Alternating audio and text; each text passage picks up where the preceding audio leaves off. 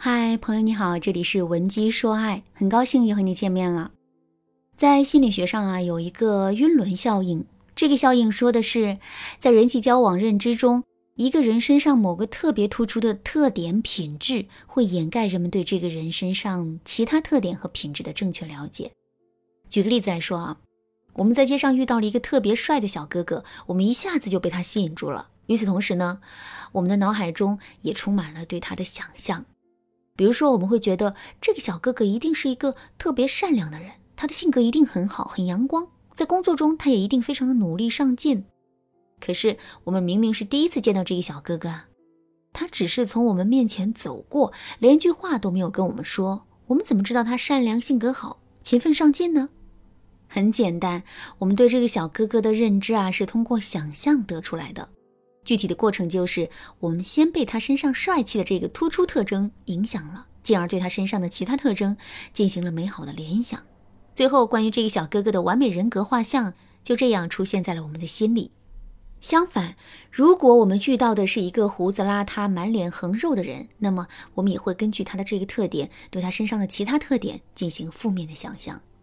可是那个帅气的小哥哥自身的品质就一定好吗？这还真不一定，可能在经过我们之后，刚走两步，他就随地吐了一口痰。而且那个胡子邋遢的人也不一定是坏人，也许他还扶过老太太过马路呢。不过，虽然事实是如此，可是，在晕轮效应的作用下，我们的大脑啊，依然会偏执的坚持我们在最开始认识到的那个事实。为什么我们要给大家讲晕轮效应呢？这是因为我们在选择伴侣的时候，经常会在晕轮效应的影响下做出错误的选择，进而得到遇人不淑的结果。如果你现在已经发现自己选错了人，可是却不知道该怎么进行补救的话，你可以添加微信文姬零五五，文姬的全拼零五五，来获取导师的针对性指导。其实啊，我的学员小丽就正在为这个问题苦恼呢。小丽今年二十八岁，是一家互联网公司的白领。小丽和老公小伟是通过相亲认识的，之后呢，两个人交往不到一个月的时间，就匆忙的领证结婚了。虽然小丽的爱情之路显得很匆忙，可她却对这段感情充满了信心。这是因为在这一个月的相处时间里啊，小伟真的把她照顾得很好。可是让小丽没想到的是啊，两个人结婚后不久，小伟对她的态度就来了一个一百八十度的大转弯。以往的温柔不复存在，取而代之的是懒散、陋习百出和夜不归宿。再到后面，两个人之间便频繁的爆发出争吵，一直到小丽被老公打了一巴掌，她才意识到问题的严重性。小丽想不明白的是，为什么结婚前一个这么好的男人，结了婚之后却变得如此不堪呢？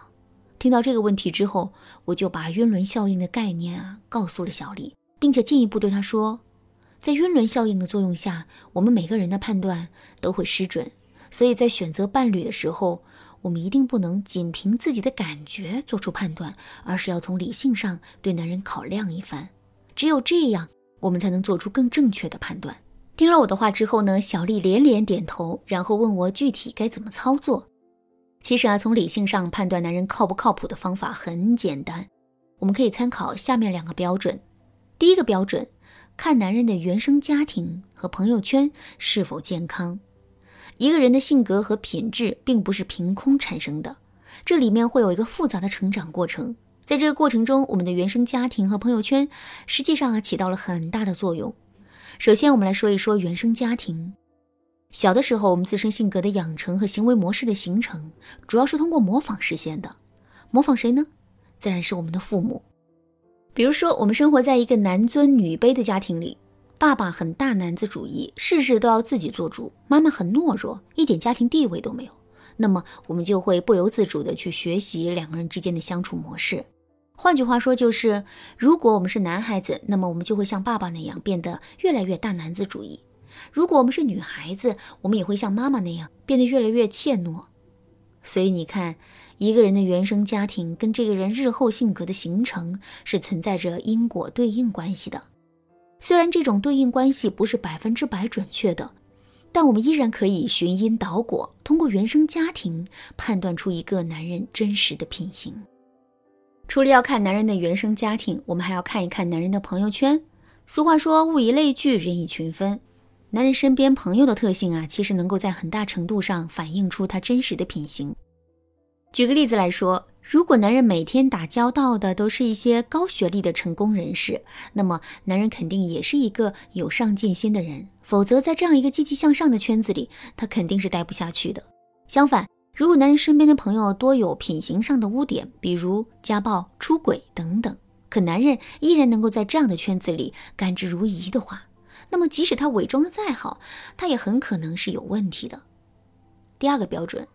从细微之处看一看男人对待无利害关系的人的态度。其实啊，在感情中，我们多多少少都会对自己进行伪装，这种伪装本身也无伤大雅。我们不过是想把自己最好的一面展示在最爱的人面前而已。可是有一些品行不端的男人啊，却会钻这个空子，进而对自己的品行进行颠覆性的伪装。比如，他们明明是一个很暴力的人，可在我们面前呢，他们却会装出一副温文儒雅的样子。再比如，他们明明是一个很抠门、斤斤计较的人，可每次请我们吃饭的时候，他都会给服务员小费，以此来向我们展示他的大方。怎么才能把这样的男人识别出来呢？其实啊，我们只需要看两点：第一，看细节，因为细节是不容易伪装的；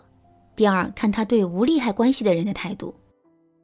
比如我们跟男人约会的时候啊，男人全程都对我们很温柔，可是面对着一个不小心把杯子打翻的服务员，他是不是会面露愠色呢？再比如，男人当着我们的面给服务员小费的时候很大方，可是当他一个人去前台结账的时候，是不是会要求收银员抹零，甚至是为了一个优惠券磨叽半天呢？其实啊，男人在无意识之中做出的，或者是背着我们做出的细微动作，最能反映出他内心真实的想法和品行。只要我们多观察这些细节，就一定能挑出最适合我们的伴侣。当然啦，男人做出的一些细微动作、表情和反应，有的时候我们真不那么容易能够观察到，所以我们还需要借助微表情心理学里的模型来辅助我们做出判断。如果你想进一步学习这方面的知识的话，可以添加微信文姬零五五，文姬的全拼零五五，来预约一次免费的咨询名额。好啦，今天的内容就到这里啦，文姬说爱，迷茫情场，你得力的军师。